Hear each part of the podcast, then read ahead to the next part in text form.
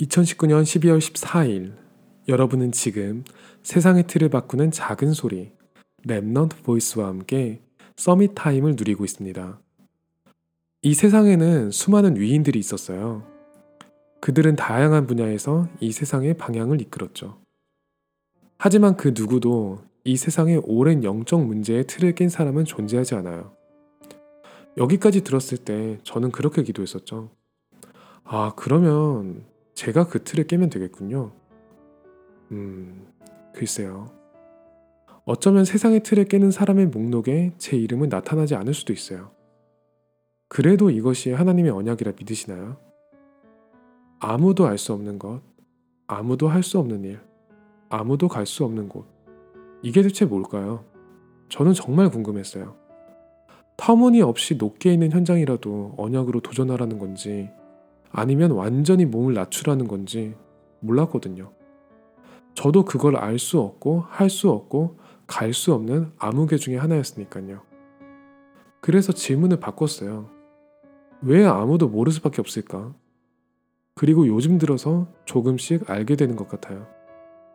우리가 걸어가는 언약의 여정은 보장되는 이득이 아무것도 없는 것처럼 보이거든요. 이름이 남게 될지 안 남게 될지도 알 수 없어요.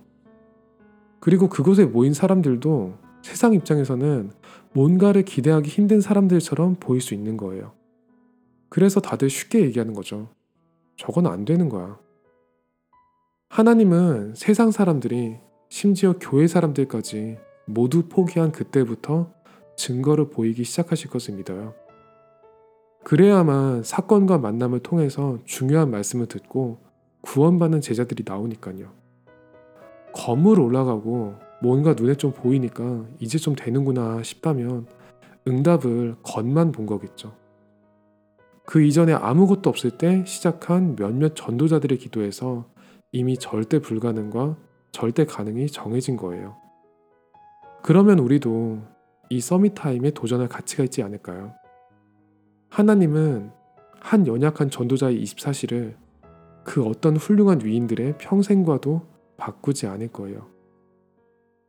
오늘이 여러분에게 최고의 서밋 타임이 되기를 기도합니다. 여러분은 지금 세상의 틀을 바꾸는 작은 소리, 랩넌트 보이스와 함께하고 있습니다.